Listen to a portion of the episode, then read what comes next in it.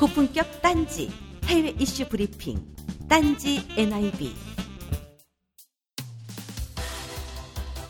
세상의 이슈를 통해 우리의 지금을 되돌아보고 우리의 이슈를 보고 세상의 처방전을 내리는 시간 똥인지 된장인지 콕 찍어 먹지 않아도 확인할 수 있게 해드리는 고품격 딴지 라디오 특파원 이슈 브리핑 딴지 NIB 지금 시작합니다. 딴지 라디오를 사랑하시는 전 세계 청취자 여러분 반갑습니다. 어, 딴지 NYB의 세 번째 시간을 시작하겠습니다. 어, 지난주 혹시 그 저희 순위들 보셨습니까? 네. 보내주셨잖아요. 예, 뭐 올려서 보라고 네, 그래서 저희가- 봤어요. 아니 좀, 좀 네. 같이 좀 하시지. 아니 근데 그게 뭐 맞는 거예요? 뭐 6위까지 올라가고 그래요? 네, 저희가 애플 전체 팟캐스트 순위 6위까지 올라갔는데 애플 같은 경우에는 신규 런칭하는 프로그램의 경우에는 조금 순위를 더 주는 것 같아요. 아 그렇구나. 예, 그런 면이 있어서 아니 좋긴 한데 조금 이해가 안 가더라고요. 우리가 뭐 그렇게 전혀 유명하지도 않은 사람들이고. 아유, 저희 다 유명하죠. 어, 예, 뭐 저자분도 계시고 예, 여기 그 행동하는 어, 과격파 행동대원도 계시고 아 좋았어요. 예. 예, 뭐, 얼굴마다. 예. 네, 그렇죠. 예, 예. 얼굴 그리고, 안 나오는 예. 쇼에서. 그리고 뭐, 뭐 여러분들이 또 응원 의견도 응원도 많이 주셨는데요. 어, 초반부터 많은 분들 관심을 주셔서 감사합니다. 어, 특히 그 캔디님께서 어, 중년 둘을 하드캐리하고 있다. 어. 혹은 뭐 신의 한 수다. 뭐 이런 칭찬이 무려 몇 개나 있었습니다. 아, 동의합니다. 어, 영광입니다. 예, 예, 예. 영광입니다. 어, 그리고 정말. 뭐 영진공부터 오랜 단골이셨던 그 아브락사스님이라고 계신데 어, 원영님 벌써 어, 팬이 되셨다고 막 해- 말씀해 주시는데 예, 고맙습니다. 네, 아, 뭐, 근데 뭐 저는 다시 다 몽고인이야. 그래서 제가 그 저한테 몽고인이라고 하셨던 분들 어, 제가 다 얼굴 알고 있습니다. 어, 한국 가면 제가 싹 정리를 할 건데 어떻게 할 거예요? 다 묻어버릴 거예요. 어디다가? 아, 그, 저, 뭐, 아이, 뭐, 많아요. 묻을 때는 되게 아, 많고? 예. 특히, 저, 딴지일보의 부편집장부터 제가 확실하게 묻어버리고, 어, 시작할 거 예요. 어, 자기는 말이야, 그 상스러운 프로그램, 아브나인 이용고라고, 예, 되게 그, 일본어 교육 방송을 표방하고 있지만, 어, 매우 상스러운 방송이 하나 있어요. 예, 그 진행자부터 되게 그 질 나쁜 사람들이라서요. 그런 거 하면 안 되는데, 어쨌든 어, 그런 방송을 하고 있는 부편집장의 감히 뭐 저에게 막 몽고인이라고 얘기하는 거 어, 제가 참을 수가 없습니다. 아, 그 페이스북에다가 올리신 그분. 네, 예, 이상한 방송 소개를 올려놓은 예, 실제로 보면 더 나빴어요. 그 사람. 예. 아 그리고 저희가 어, 네. 완전하게 어, 팟캐스트, 팟빵이죠. 어, 그리고 사운드. 클라우드까지 예, 업로드가 진행되고 있습니다. 그리고 페이스북이랑 딴지 라디오의 클럽도 만들어졌으니까 어, 방문해 주시면 감사하겠습니다. like를 눌러주셔야죠. 예, like 눌러주셔야 되고요. 아, 그리고 딴지 라디오에서 저희 클럽은 어, 딴지일보 클럽 내 게시판 그 안에 들어가 보시면 그 방송별 클럽이 있고요. 그 안에 딴지 NIB라고 별도의 어, 게시판이 존재를 하고 있으니까 그쪽에 의견을 게시해 주시면 감사하겠습니다. 그리고 뭐 거기가 찾기 어렵다고 하시면 혹시 페이스북 쓰신다면 어, 페이스북 내에서 찾아주셔도 될 것 같고요. 음. 그리고 더불어서 어, 게시판이나 그 페이스북 페이지에 다루어 주셨으면 하는 주제나 사건 사고 남겨주시면 어, 저희가 할 수 있는 역량 내에서 다뤄보도록 하겠습니다. 어, 장담은 못합니다. 역량을 벗어나면 예. 그리고 세상이 하도 빠르게 변하기 때문에 사실 어, 주제 이슈가 좀 넘어갈 수도 있어요. 이게 자고 일어나면 사드 터지고 자고 일어나면 망원 터지고 자고 일어나면 중국 문제 터지고 자고 일어나면 또 순방 가시고 그래가지고 예. 저희가 그 주, 예. 주제를 딱 어떻게 맞춘다고 장담 못하지만 그래도 어, 많은 의견 주시면 감사하겠어요. 어, 마지막으로 저희가 다시 한번 말씀드리지만 저희가 방송 2회 만에 지금 3일 연속이에요. 팟캐스트 6위 자리를 뭐 고수하고 있다는 건 다 여러분들 덕이죠. 예. 주에 많은 입소문 또 부탁드리고요. 어, 사실 우리가 돈이 없지 끈기가 없는 건 아니지 않습니까? 예, 여러분들의 작은 응원 한마디에 저희가 힘을 냅니다. 어, 더불어서 그 뉴욕에 사시면서 꼭 하고 싶은 말씀 있거나 혹시 참여하고 싶으신 분들 어, 신청도 받겠습니다. 어떤 주제나 할 얘기가 있으면 서슴치 마시고 저희 페이스북이나 게시판에 연락처와 함께 글을 남겨주시면 어, 재수가 없으면 저 혹은 뭐 어, 캔디님이 받아주실 수도 있으니까요. 혹은 또 원영님이 받아주실 수도 있고요. 그러니까 글 남겨주시면. 아니 뭐 왜요? 받아 받아야죠. 아, 뭐, 예, 예. 어, 여성분이시라면 뭐 매력 있는 저한테 남겨주실 수. 아 이게 세상 일은 모르잖아요. 네, 모르죠, 예, 모르죠. 그러니까 뭐, 글 남겨주시면 저희가 어, 반드시 꼭 한 분도 빠짐없이 차- 어, 첨삭하도록 하겠습니다. 자 서두는 이쯤 하고 바로 어, 오늘의 첫 서두. 서두 한마디. 예, 말씀하셔도 됩니다. 예, 보시면 알겠지만 저희가 대본이 뭐 있기도 하지만 그냥 즉석에서 말하는 뭐 경우가 있어요. 그래서. 어, 저도 2회 동안 하면서, 네. 예, 어, 그럴 걸림에 대해서 네. 두 가지를 놀랬어요, 제가. 그래서 아, 그 어떤 얘기를 간단하게. 예, 잘생긴 뭐, 건가요? 예, 좀 당황하실 수도 있는데, 네. 첫 번째 놀란 거는 네. 제가 그럴 걸림을 사실 안기 별로 안 되잖아요. 저희가 뭐 그렇죠. 개인적으로 네. 친한 사이도 아니었고, 그냥 이렇게 방송하다가 알아가는 사이인데, 첫 번째 놀란 건 방송을 하면서, 야, 저는 이 나이 먹도록 이렇게 자뻑이 심한 사람을 본 적이 없습니다. 자뻑이 뭐예요? 아, 예, 자뻑이 뭐냐면, 셀프 에스팀? 아, 아, 자기의 근데- 자기의 미남이라 네. 그러고. 근데 오해하지 마셔야 될 게, 그, 차영현이라는 본인은 제가 볼 때 정말 겸손해요. 굉장히 검소하고 겸손한 사람이고 예의가 굉장히 많은 사람인데, 방송인- 그럴 거리라는 네. 방송 페르소나로 넘어가는 순간에 사람이 완전히 이렇게 좀 바, 좀 바뀌는 놀라움을 보여가지고, 네. 예. 처음에 이제 방송할 때 제가 그 긴 대본을 읽고 15분을 하는 걸 보고 제가 정말 놀랬어요. 네. 저거는 아, 난 내 입에서 나오는 건 다 재밌다라는 그런 자신감이 없으면은 그런 자뻑이 없으면 이거 할 수가 없는 시도거든요. 어떻게 네. 그렇게 길게 혼자 얘기를 할 수가 있을까. 네. 그래서 되게 놀랬는데 제가 꼭 해비조님 소개시켜 드릴게요. 네, 두 번째 놀란 거는 팬들이 많더라고요. 아, 어, 예. 그래서 보니까 정말 그럴 걸림이 뭐 돌아왔다고 반가워하시고 한 10여 분 계십니다. 예, 예. 네. 그래서, 아, 저 사람이 그 믿는 구석이 있어서 그랬구나. 뭐 이제 그런 생각이 들고, 처음에 저희 했을 때도, 딴지의 게시판에 이렇게 그 순위에 막 올라가고 그런 거 보니까, 아, 지난 그, 자기 말 2년여 동안 뭐 딴지 방송 내에서 1위를 했던 걸 계속 했다는 말이 네. 그게 참 거짓말이 아니고, 뭐 그런 게 있구나. 네, 이런 생각이 들었어요. 그래서 놀랬고, 네. 또 하나 또 제가 잘한 게 어쨌든 그 껄림의 그 코너를 뒤로 민게 네. 저는 아, 또 굉장히 것 같아요. 굉장히 예. 좋았다고 생각해요. 이게 방송의 그런 균형 조정에 맞고요. 네. 제가 저의 그 직업적인 걸로 하나 정리하면은 딱 이해 방송이 제대로 된 two bedroom 같았다. 아. 그 무슨 말씀인지 저 예, 알죠. comfortable two bedroom이 아니라. 모르시 예. 저기 무슨 말이에요? 이 부, 무슨 말이냐면- 부동산 용어입니다. 간단하게 설명을 드릴게요. 네. 뉴욕에 two bedroom을 찾는 사람들이 많아요. 네. 근데 그 보통 룸메이트를 하려고 찾거든요. 근데 two bedroom 하면 방이 두 개가 있고 거실이 있고 화장실이 있고 이래야 되는데 방이 일렬로 있어요. 일렬로. 그래서 방이 두 개가 붙어 있고 그다음에 거실이고 그다음에 부엌 화장실로 돼 있는 게 있어요. railroad 형태라. railroad 형태라고 해요, 그 우리를. 그래서 나는 이해가 안 가요. 도대체 그렇게 만든 사람들이 무슨 생각으로. 왜냐면 그거는 저 끝방에 있는 사람은 화장실이나 부엌에 가기 위해서 반드시 어떤 방을 거쳐야 되거든요. 그 무슨 말, 아, 방, 그 문이 밖에 따로 있는 게 아니고 그. 그 방을 문들을- 바로 질러야 돼요. 아, 예, 그래서 저는, 그러니까 결론이 뭐냐면, 저는 고캔디님이 네. 끝에 안 있고 중간에 있어서 고캔디님을 앞으로 좋아하시고 지금 굉장히 관심 있는 분들이 더 편하게 음. 즐기시고 어차피 팬이 많은 그럴 걸림은 끝에 가서 또 중간에 끊기 편하고. 어, 그러니까 또 편하고 그러니까 아니, 그- 근데 제 생각이었는데 잘 맞아 떨어진 것 같아서 저 나름대로 예 좋습니다. 예. 예. 뭐 콘서트에서도 그러잖아요. 오프닝 액트 그냥 모르는 애들 먼저 하고, 그 다음에 그 그랜드 피날리. 막 제이지가 마지막 기다린다. 아, 이런- 아니에요. 아니에요. 그, 예. 아뭐 그런 의미도 있죠 사실. 예. 아, 근데 원래 그 기승전결이, 어, 이렇게 보면은, 어, 딱 맞아요. 기전결이니까.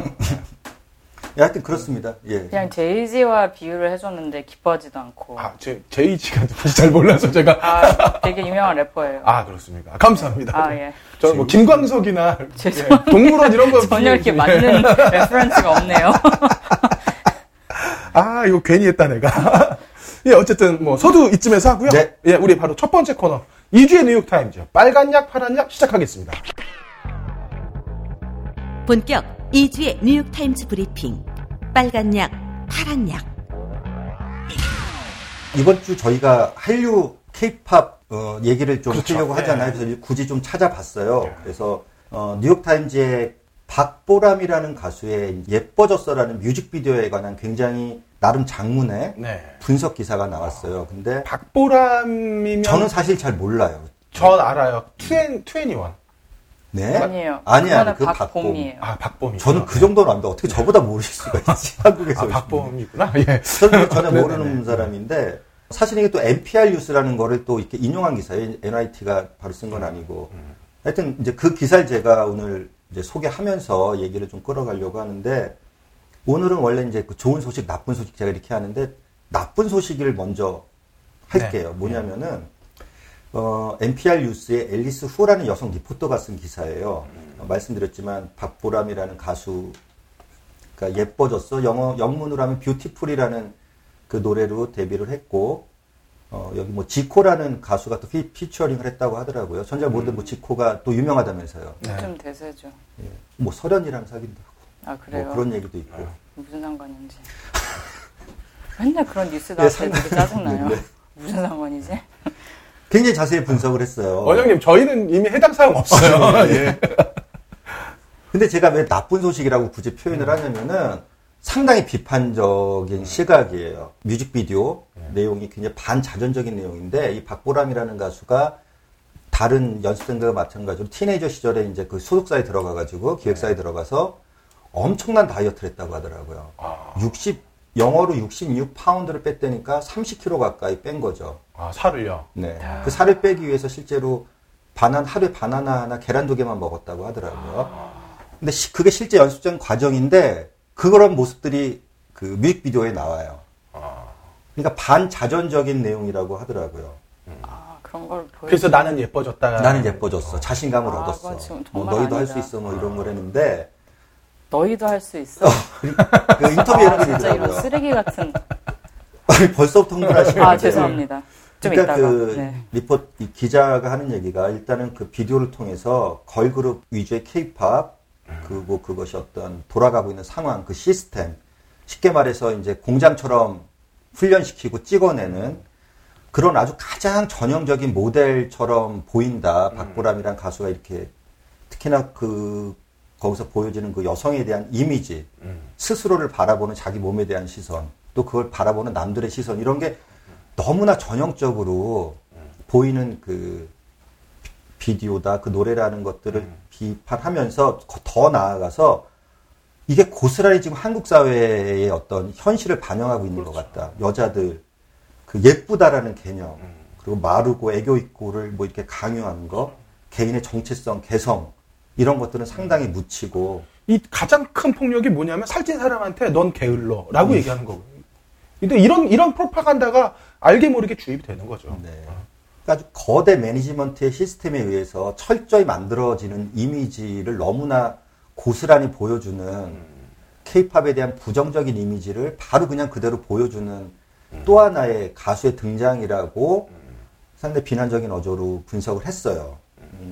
근데 그거를 그 과정을 다 보여주기 때문에 좀 좋은 거일 수도 있다는 생각이 드네요. 아니요. 아니요. 저는 그래서 좋은 소식이 아니고요. 기사 자체가 그렇지만 저희가 댓글을 다 읽어봤어요. 네. 댓글이 많이 달렸는데 제가 지금 프린트도 해왔고 영향력의 반증이에요 이게. 저는 그게 좋은 소식이라는 얘기는 뭐냐면 이제 케이팝은 더 이상 하나의 좀 신기한 어떤 장르, 하나의 신기한 구경거리, 어 이거 약간 새롭다, 어 아시아 애들도 이런 걸 하네, 어 얘네들도 우리 쫓아서 하네 네. 정도가 아니고 이제 많은 미국의 부모들한테 케이팝은 자기 자녀들한테 무시 못할 영향력을 갖고 있는 장르로 아, 됐다는 거죠. 그렇지 않으면 이런 기사가 나올 수가 없고 이런 우려 섞인 반응이 나올 수가 없는 게 지면을 받을 수 없는 거고. 그렇죠. 마치 그 80년도에 항상 이게 그대로 밟아오는 거잖아요. 헤비메탈 그 80년대 LA 메탈이 막 인기 얻었을 때 걔네들의 그 복장, 그 음. 그 욕, 그 다음에 이런 것들이 부모들의 걱정을 하게 돼서 그 Twisted Sister 그 유명한 사건 있잖아요. 그 Dee Snider 보컬리스트가 청문회장까지 끌려왔죠. 그래서 엘고어 나중에 부통령이 됐던 사모니언 엘고어의 와이프가 거기 위원장이었는데 막 뭐라 그러고 어, 너그 머리 뭐야? 너희 그 욕하는 거 뭐야? 그래서 그 사람들이 만든 게 그거잖아요. 그 CD에다가 여기는 이상한 가사 있습니다. 그 표현실 뭐라 그러죠? 어드바이저리? 아, parental control. 예. 그 라벨 붙인 게 바로 그 엘고 와이프거든요. 아, 그 다음에 랩. 랩에서 계속 욕 나오고, 뭐, F word 나오고, N word 나오니까 거기 딱지 붙이고, 이런, 이런 식으로 그게 랩이라든지 처음 헤비메탈이 아무 영향력이 없고 이럴 때는 신경을 안 쓰다가 청소년들한테 인기가 있으면 이제 부모들이 신경을 쓰는 게 이게 순서 같아요. 보니까 케이팝이라는 게 즉 그만큼의 영향력을 가졌고 이제는 무심할 수 없는 현상이다. 아, 그런 면에서는 이건 좋은 소식으로 어떻게 보면은 받아들여지지 않을까. 특히나 혹시 Make It Pop이라는 애들 보는 드라마 알아요? 아니요. 음, 저는 애가 있어서 보는, 이제 알게 됐는데, 2005년도에 런칭한 케이팝을 소재로 한 드라마예요. 애들 어, 보는 한국 건데? 드라마. 그게 Nickelodeon에 나와요. 벌써 아, 시즌 정말요? 3예요. 예, 거기 실제로 한국계 여자애가 나와요. 어... 그러니까 이게 대단한 거예요. 사실 케이팝을 소재로 애들이 그 Nickelodeon이 굉장히 대단한 채널이에요. 애들한테는 10대, 아니, 그러니까 저기 어, 그렇죠. preteen. 네. 케이팝을 소재로 하는데 한국계 애가 주인공으로 나와요. Make It Pop. 주인공을- 예. 한번 검색해 보세요. 아, 그렇기 때문에 예, 케이팝은 뭐 의견이 다를 수도 있지만 저는 정말 많이 컸다. 진짜 이제는. 그래서 이제 이제 약간 정리하는 멘트로 한만 덧붙이면 그래서 이제 국경을 뛰어넘어서 이미 뭐 남아 저기 남미 이쪽 난리 나잖아요. 케이팝. 같은 거 가면 네. 동남아시아 이미 음. 난리 나잖아요. 미국에도 이제 무시 못할 영향력을 미치는 한국의 문화 상품화이 됐는데 제가 여기서 그렇다고 다 그렇다면 이제 애들이 보는 거니까 뭐 컨텐츠에 대해서 뭐 이렇게 얘기하는 건 정말 싫어요 제가 뭐 그렇다고 이걸 뭐 순화를 하자느니 무슨 네. 뭐 교육적으로 만들자느니 뭐 이런 이따 얘기 절대 하고 싶지 않거든요. 그 순간 망개, 망가. 제일 싫어하는 게 그거예요 음. 사실 대중음악은 사실 그냥 소비하면 좋은 거고 애들 뭐 불량식품 먹을 수도 있는 거예요. 애들이 고등학교 때 술 담배 좀 할 수도 있는 거고 뭐 욕 좀 들었다고 인생 망가지는 거 아니고 포르노 좀 본다고 인생 망가지는 거 아니에요. 그렇게 막 절대 그런 얘기가 아니에요, 저는. 그렇다면 이제는 조금 개성 있고 좀 창조적이고 오리지널티가 있고 음.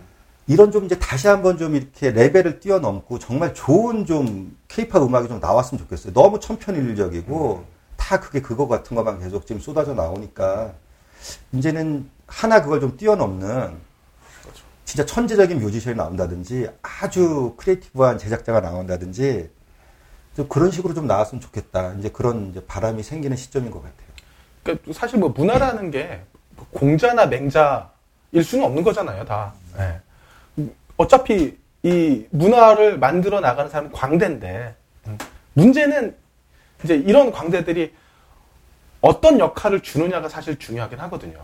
그러니까 그게 뭐 욕이 됐던 뭐 사탄 숭배가 됐던 사실 그게 중요한 것보다는 인간 자체를 멸시하고 모멸화시키는 문제들 사실 그게 제일 저는 크다고 보거든요. 그렇죠. 네. 네. 그런 부분에 어떻게 보면 더 나쁘죠. 그렇죠. 욕 한마디 뭐 가- 하는 것보다는. 예. 그런 부분에서는 좀 우리도 좀 바뀌어야 되지 않을까 이런 생각은 있고요. 그런 창조적인 광대가 낄 틈이 없잖아요. 그런 음. 막강한 공장들이 네. 한세 개, 세 개쯤 있나요? 아, 한국 한국에요? 네, 더 뭐 있죠. JYP, SM, YG가 YG, 있고 예, 뭐. 스타 제국이나 뭐 몇 군데 더 있죠. 네. 그런데 일단 몇 개 안 되잖아요. 근데 걔네들이 다 잡고 있고 길을 가로막고 있고 인디 애들은 돈이 없으니까 못 하겠고 음. 근데 돈이 없어도 그 어떻게 하려 그래도 그런 이미 정해져 있는 룰에 따르지 않으면 못 끼고 그 한국 말고 미국도 좀 주류 문화는 그런 식으로 가지 않나요? 맞아요. 제가 아까 댓글 얘기했는데 거기 댓글에 이런 게 있었어요. 막 그 한국 케이팝 이러 이러저런 문제다 이랬더니 어떤 사람이 그 밑에 그래서 우리는 뭐 미국 사람이 우리가 뭐가 다른데? 네. 많이. 달라요. 네. 근데 많이 달라요. 또 제가 어떻게 바로 그 말을 하려는 걸 어떻게 알았어요? 그 다음에 또 누가 그러더라고요. 그래, 맞아. 우리도 예, 예쁜 거 추구하고 아름다운 거 추구하고 여자들 뭐 이렇게 하지만 한국처럼 그렇게 획일적이진 않아, 적어도. 이렇게 또 얘기를 하는 사람이 네. 있더라고요. 어떤 사람이 자기가 한국에 가서 겪었던 일을 여기 그 했는데, 어, 하여튼 놀랄 정도로 사람들이 너무 획일화돼 있고, 이 사람들 그 영어로 fit in? 음. 어떤 집단에 속하지 않으면 굉장히 음. 그 불안해하고 특유의 그런 게 있죠. 그예 어떤 기준에 자기가 그 벗어나는 거에 대해서 굉장히 두려워하거나 좀 불편해하고 남들 역시 그런 시선을 받다는 우리가 잘 자주 듣고 있는 거를 뭐 고스란히 이런 예, 제가 못 찾겠어요 원래 이렇게 인용하려고 했는데 하여튼 그런 것도 있고 그 고켄디 씨가 그 다음 코너에서 이 부분을 좀 더 자세히 좀 짚어줬으면 좋겠습니다. 네. 예. 그러니까 그런 게 제가 한국 살면서 어떤 걸 많이 느꼈냐면요. 이제 뭐 나이가 30대, 40대 되면은 이 사회에서 그런 게 있어요. 뭐 집은 그래도 30평은 넘어야 되지. 뭐 차는 2000cc는 넘어 타야 되지. 애들 그래도 어디는 뭐 보내야 되지. 뭐 니네 이런 건 안 해봤니? 어, 여행은 어디 가봐야 되지. 이런 것들이 있어요. 그리고 그런 것들을 추구하기 위해서 정말 노력들을 많이 해요. 그게 이제 우리가 그 안에 주류에 들어가는 어떤 소속감을 느끼기 위한 물질적인 부분이라고 생각을 하거든요. 그걸 조금 벗어나면은 야 너 안 하고 뭐 했냐 이런 소리 대번에 나오니까 너 서른 넘어 야 마흔 다 돼가지고 결혼도 안 하고 뭐 했니 집안 하나 안 사고 뭐 했니 이런 게 정말 그 지난번에 그 캔디 씨 캔디님이 말씀하셨던 것처럼 그걸 쉽- 아무렇지도 않게 얘기한다니까요. 야, 너는 뭐 이때까지 뭐 이렇게 살쪘어? 너 아직도 시집 안 갔어? 이런 얘기를. 그, 그게 얼마나 그 폭력적인 이야기인지를 이해를 못 하는 부분들이 있어요. 어. 네, 그리고 뭐 여기도 뭐가 더 잘났다는 건 없지만 한국은 그 들어가야 되는 몰드가 너무너무 작아요. 그리고 너무너무 구체적이에요. 맞아요. 보면은 아이돌 뭐 저도 이따가 얘기를 하겠지만 아이돌 그룹들 보면은 얼굴이 다 똑같잖아요. 네. 지하철 타면 얼굴이 다 똑같잖아요. 성형외과 가서 아이유 눈같이 해다, 해, 해주세요. 네. 라고 부탁하고 뭐 아이유가 새로 한 이마 같이 해주세요. 막 이런 식으로 뭐 부탁을 하고 다들 그냥 성형을 물 먹듯이 하니까 근데 또 그거 너무 또 모두들 일하고 어, 성급하게 많이들 그러더라고요. 왜냐하면은 저는 한국에 좀 자주 그래도 들어갔다 나왔다 하는 편인데 1년에 한 번씩은 좀 가거든요. 근데 한국이 많이 되게 빨리 바뀌긴 하지만 한 5년 전쯤에 제가 가서 너무 깜짝 놀랐어요. 그 전까지는 별로 못 느꼈는데 지하철을 타고 나니까 똑같은 얼굴들이 계속 있는 거예요. 아, 그런 거 있죠. 그리고 더 늘어나요. 뭐 작년에 보니까 진짜 지하철의 한 20% 정도의 여자와 남자는 좀 비슷하더라고요. 그리고 유튜브 방송 이런 거 보면은 진행자들이 네. 그러니까 뭐 KBS 뭐 이런 데서 네. 쇼를 하는 게 아니고 집 집 방 안에서 하는 다 그런 일반 네. 사람들인데 다 똑같이 생겼어요. 어, 그걸 뭐 아프리카 예, 방송 이런 거 예, 말씀하시는 예, 예. 네. 뭐 그게 전문 용어로 의란성 쌍둥이라고 거예요. 아, 의사 의사 의사들이 만들어준 쌍둥이라고 하죠. 예. 너무 구체적이에요. 그러니까 그게 힘들죠. 뭐 애들이 그런 걸 봤을 때, 아, 이거, 이렇게 생기지 않으면, 구체적으로 이렇게 생기지 않으면은 내가 아름답지 않다고 생각을 해버리니까. 그러니까 자기만의 매력이 있고 자기만의 아름다움이 있는데, 그거를, 그게 허용되지가 않잖아요. 음, 그걸 이제 바꿔 나가야죠. 예. 그 나가는 이제 각자의 노력들이 필요한 거고. 예. 그리고 뭐 그래도 다행인 거 아닙니까? 바꿔 나가야 될 소지도 있고 바꿔 나갈 어, 저 의지도 분명히 있다고 봅니다. 그래서 예. 뭐 괜찮을 것 같아요. 네. 바뀌면 좋겠어요. 예. 그리고 네, 뭐 빨리 끝내고 저는 다음 우리 저 K-팝 전문가 네. 예, 논문까지 썼던 캔디 씨의 얘기를 좀더 빨리 더 많이 듣고 싶습니다. 알겠습니다. 수고하셨습니다. 네, 고맙습니다. 세상의 모든 것을 거는 딴지 캔디고의 고 캔디 고 캔디의 코 캔디 시간입니다. 아, 아, 작명 좋아요. 코 캔디. 그런데 네. 좀 그 타이틀에 압박감이 좀 있더라고요. 음, 고 캔디의 코 캔디가 좀 자극적이어야 되는데, 네. 게다가 나는 트러블 메이커인데, 그냥 그 빨간 약, 파란 약도 마찬가지예요. 아니, 뭐 맞아. 억지로 뭔가 이렇게 빼맞추려고 하니까 영, 아, 이거 막 좀 억지스러워. 네. 벌써 두 번 했는데 벌써 바닥나는 것 같아요. 근데 뭐 그런 부담은 있으니까 뭐 네. 별로. 예. 그 이렇게 구성을 제가 하지 않으면요, 아, 뭐, 맛이 없어요.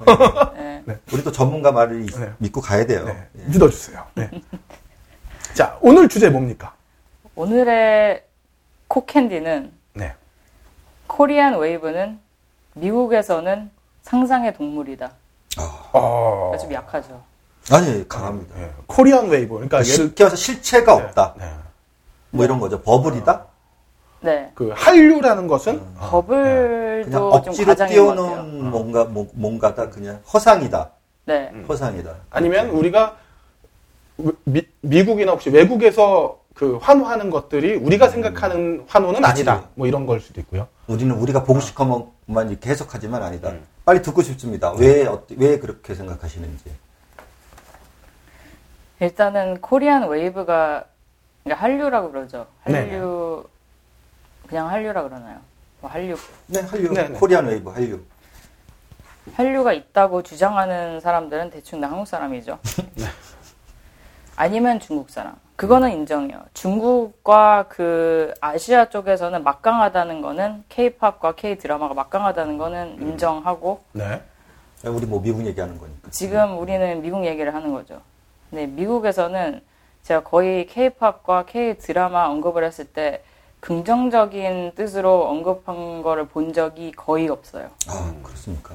그리고 거의 언급을 아- 안 하죠. 그냥 신기한 물체로 얘기를 하고 뭐 언급 언급을 별로 안 하는 편이죠. 그리고 그러니까 그 한류가 존재한다고 말하는 거는 특히 미국에서 그런 현상이 일어나고 있다고 말하는 사람들은 다 한국 미디어예요. 음. 그러니까 상상의 동물이죠. 그리고 돈을 쏟아 부어서 억지로 네. 소녀시대를 데이빌 레러맨 쇼에서 출연을 시키고 음. 아 그런 적 있나요? 그런 적이 있어요. 음. 그래서 좀 기사가 났던 것 같아요. 어, 뭐, 미국 진출 어쩌고저쩌고 그러면서 기사가 났는데 그 비디오를 보시면은 얼마나 그 스튜디오 안에서 그 반응이 쌓였는지 그거 진짜 부끄러울 정도로 쌓였어요. 영향력 있는 PR 회사에 돈 많이 주고 성공을 시킨 거죠. 성공, 그러니까 거기 출연시켰다는 것 자체가 성공이지만 그러니까 안 하는 게 좋았어요. 그래서 진짜 너무 부끄러웠어요. 제가 그 영상을 보고 차라리 하지 말지. 음. 왜냐면 그 밑에다가 일단은 다 깔아놓고 출연을 시키면은 뭔가 더 영향력이 있었을 텐데 그 노래 초이스도 너무 구렸고 그 코리오그래피도 그냥 쓰레기였고 제가 말을 좀 심하게 하죠. 근데 어쨌든 좀 이해해 주시고 제가 단어 선택이 그렇게 풍부하진 않아요. anyway, 좋은데요. 예. K-팝이라는 것 자체가 네. 그, 그 음악이 여기서 받아들이기 전에는 한참 기다려야 될 거고요. 네. 왜냐하면은 지금은 아직도 미국에서의 90s, Britney Spears, Backstreet Boys 이런 모델을 계속 따라가고 있어요. 아, 일단 K-팝 industry가 되게 막강하고 한국의 특유의 어, 상품을 만들어냈다는 거는 그리고 대단한 상품을 만들어냈다는 것은 인정을 하지만 음악 자체는 copy and paste예요. 근데 그런 음악을 내보내면서 이거를 좀 들어달라, 이걸 봐달라 그러는 거는 미국에서 너무 억지예요. 아, 그래서 상상의 동물이라고 생각하고요. 음. 일단 좀 구체적으로 K-팝과 드라마는 나라 망신이다. 네. 그러니까 되게 좀 중국 쪽으로 넘어가면은 팬이 엄청나잖아요. 어, 그렇죠. 되게 좋아하고 그래서 한국의 관광객도 다 중국 사람이고 여기 뉴욕도 보시면은 네. 32가가 원래는 한국 사람이 많았어요. 한국 사람이 와서 아술 먹는데 그러면은 32가 와서 소주 먹고 그리고 뭐 음식도 좀 비싸긴 했지만 그래도 여기 한국 음식 먹으러 오고 그랬는데 한 3년 전부터 그게 다 중국 타운이 돼버렸어요. 그러니까 중국 관광객이 더 많다는 말씀. 네. 그리고 내가 어떤 한국 업소에 아, 들어가면 관광객은 아니고 뉴욕에 원래 중국인이 많이 사는데 한국 음식을 참 좋아해요. 특히 뭐 두부 음식 이런 네. 거, 뭐 순두부 엄청 좋아하고. 네, 관광객들이 많대요. 아 그래요? 그러니까 중국에서 그 투어를 부킹을 하잖아요. 어. 뉴욕 뉴욕 투어를. 저는 여기 사람들이 많이 온다고 생각했는데 아닌가요, 그게? 그런 걸 수도 있고요. 일단 인간이 하도 많으니까. 근데 중국에서 뉴욕을 놀러 왔을 때 꼭 찍어야 되는 곳들이 그 중에 하나가 32가래요. 아, 그래서 여기가 좀 명동처럼 요새 네. 바뀌는구나. 네, 그렇죠. 그래서 막 페이스샵이나 뭐 그런 화장품 가게 들어가면은 일단 중국어로 인사를 해요. 이제는. 어, 그래요? 네. 어, 명동도 그랬죠. 명동도 네. 그렇잖아요. 네. 그래서 한국 그 식당들도 원래는 그래도 먹을 만한 데들이 되게 많았는데 일단 중국인들이 아무리 맛없어도 그냥 쏟아져 들어오니까 그 줄을 서요. 그냥 마- 내가 봐도 좀 되게 별로인 레스토랑 앞에서도 줄을 서서 기다려요. 그러니까 맛도 떨어지고 뭐 어쨌든 한류의 그 안 좋은 영향. 근데 여기 있는 네. 그 원영님께서 소개시켜준 한 집은 예, 제가 갔어도 막 서비스 주시고 좋더라고요. 그러니까 서비스를 주면은 좋죠. 예. 몇몇 집의 경우. 네. 네. 제 대학원을 예술 비평과로 나왔어요. 네. 어.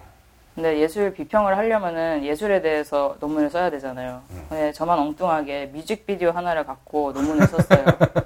근데 내가 케이팝을 좋아하고 싫어하는데 좋아하는 이유는 그 뮤직비디오가 정말 예술이에요. 어. 음, 뮤직비디오에다가 그렇게 정말 많은 돈을 쏟아붓는 것 같고 그 production이 정말 예술적이에요. 음. 그래서 그 컨텐츠는 마음에 안 들지만 저 뮤직비디오 보는 걸 되게 production 좋아하고 value 자체는 네. 굉장히 높이 평가하신다. 네. 그래서 그 뭐 케이팝 뮤직비디오 자체에 관심이 되게 많았었는데 마침 싸이의 강남 스타일이 그 당시에 나왔어요. 음. 제가 졸업할 때쯤. 그래서 아 이걸로 이렇게 뭔가 이렇게 analyze 할 요소가 되게 많더라고요. 그 뮤직비디오에. 그래서 아 이거 갖고 그냥 한 천 번 정도 보고 음. 그럴 자신이 있으니까 그거를 골라서 뮤직비디오에 대해서 논문을 쓰기로 했는데 어쨌든 그거를 한 진짜 그 순위는 되게 많이 올려 올려줬을 거예요. 제가 그거를 하도 많이 봐서. 아, 그럼 싸이가 네. 어, 캔디님한테 뭐 하지 않아?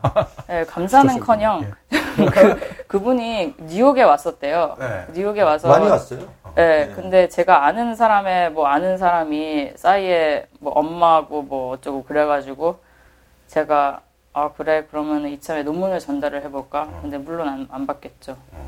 네, 일단 프린트하고 뭐 USB도 다 담아가지고 보내긴 했어요. 네. 어. 그런 일이 있었는데 저의 논문의 내용은 대충 이래요. 싸이가 잘한 거는 K-팝이라는 이름을 유로센트릭한 미국 엔터테인먼트 판에 올려놨다는 것. 어, 요거는 무슨 의미인지 좀 설명해 주시면 좋겠는데. 유로센트릭 이게 뭐라 그러지? 유럽 중심적인 거죠. 말 네. 그러니까 백인 중심적인 거죠. 아. 그러니까 보시면은 힙합은 좀 특별한 장르이긴 하지만 대충 할리우드를 보면은 네. 거의 많은 사람들이 백인이고 그 배우들이 백인이고 그냥 보통 그러니까 힙합이 아닌 보통 팝 아티스트를 보면은 대충 다 백인이고 음. 이렇잖아요. 그러니까 백인의 나라예요 아직은. 음. 그런데 이런 데서 케이팝이 유명해진 이유는 케이팝이 우습게 보여서. 아, 우습게 보여서. 예. 아. 그러니까 한국 대중문화를 개망신시켜서 인기가 있었던 거죠. 미국에서는 슬랩스틱 코미디를 잘 안 해요. 아직 한국 개그 프로그램 보시면은 좀 몸 개그 있잖아요. 네. 그런 거를 굉장히 많이 하는데 여기서는 좀 고전적인 찰리 채플린 그러니까 legendary Three Stooges. 예, 그때, 그런 예. 그때 그 당시의 코미디에서 그런 나오는 개그 방식으로 생각을 하죠. 아. 근데 그 왜 MTV에서 하는 그 바보들 시리즈 있잖아요. 저 뭐- 무슨 그랜파 있었고 지금 3.5 버전까지 나왔던 그 코미디 영화. MTV에서. 예, MTV에서 만든. 아, 갑자기 이름이 기억이 안 나네. 옛날에요. 아, 아, 서로 나왔고요. 치고 때리고 예, 그거 예. 말하는 엄청나게 거예요? 영화 예. 영화까지 만들어지고 예, 예. 아 괴롭히는. 진짜 뭐였죠? 뭔지 알아요. 예, 그, 예, 예. 그것도 슬랩스틱하고는 조금 더 다른 가학 코미디죠. 예, 가학. 코미디, 예. 자학 가학 예. 코미디. 아주 그거 슬랩스틱 스턴트맨들 발- 예, 예. 나와가지고 발전적인 맞아요. 형태. 아, 되게 그런 게 좋아하는데. 있어요? 네, 네, 네. 있어요. 나중에 한번 생각나면 얘기. 네. 예. 근데 그 그런 몸 개그가 음. 촌스러운 옛날 개그라고 생각을 해서 아, 미국 사람들이 봤을 때 자기는 안 하지만 남이라고 생각되는 사람들이 하면 열심히 보고 웃어줘요. 아. 그러면 그 남들이 더 남이 되니까. 어. 예를 들어서 2000년 초반인가 90년대 후반인가에 떠돌아다니던 일본 개그 그룹의 야따라는 비디오가 있었어요. 네네. 혹시 보신지는 잘 모르겠는데 어 그게 좀 비슷한 일이었거든요. 음. 그러니까 그 비디오 안에서는 일본 사람들이 일본 남자 한 몇 명들이 뭐 보이밴드 컨셉으로 사실 거기서도 개그 그 컨셉으로 만든 비디오예요. 개그맨들이 만든 것 같은데 그 사람들은 같이 그걸 보고 웃는 거죠. 일본 사람들이 팬티만 입고 춤추고 이상한 노래를 하니까. 어. 근데 또 그 노래 가사의 내용이 있잖아요. 근데 일본 사람들은 그걸 보고 아 같이 웃는 거죠. 가사를 듣고 그것도 웃기고 춤도 웃기고 웃으니까. 그런데 미국 사람들은 그 가사도 못 알아듣고 아 이 일본 사람들이 미친 짓을 하는구나. 아, 정말 웃기다. 네. 그러니까 보고 그 사람들을 향해서 웃는 거죠. 음. 같이 웃는 게 아니라 손가락질을 하면서 웃는 거. 아, 그러니까 마치 이제 같은 인간으로서 이렇게 웃어주고 하는 게 아니라 완전히 어, 타자화 시켜 놓는 네. 거구나. 퍼니한 게 아니고 말 그대로 비- 우스워서 예. 정말 비웃는 거일 수도 있네요. 예. 그 laughing with가 아니고 laughing at, at. 음, at가 되는 거죠. 그러니까 니네 참 병신 같네. 그러니까 그런 니들이 아니라서 난 참 다행이다. 음. 그래서 웃긴 거고요. 네. 그래서 비슷하게 싸이도 아직 백인 남자의 사회는 미국에서 안 그래도 동양 남자를 보고 여성스럽다 그러고 뭐 그냥 웃기다 그러고 그래서 보고 웃는데 그 음. 웃을 이유를 더해준 거죠. 아 그렇게 해석이 되는군요. 어. 아 그리고 기억났어요. 제게스. 음. 아, 예. 제겠어요. 21세기 어, 슬랩스틱의 최고봉이요. 네. 네, 미국에서는 모든 사람이 다 뭐 그렇게 생각하는 건 아니죠. 뭐 개인 취향이 다 있으니까. 음. 네. 근데 그 많은 사람 중에서 동양 남자가 제일 매력 없는 사람으로 되어 있어요. 미국에서는. 아, 미국 사회에서요. 네. 어. 백인 남자가 뭐 제일 매력이 있겠죠. 백인 음. 여자가 제일 매력이 있고. 그리고 거기서 제일 매력 없는 여자는 또 흑인이래요. Asian 여자는 인기가 또 많아요. 네. 그렇죠. 어. 그 fetishize 해가지고 그러니까요. 뭔가 그 dating 사이트 가보면은 그 순위 사이트 1위가 항상 Asian이에요. 어, 제가 네. 그저 한국 구수한 한국말에 dating 사이트, dating 사이트를 쓰면 예, dating 예, 잘 못 알아듣습니다. 죄송합니다. 네.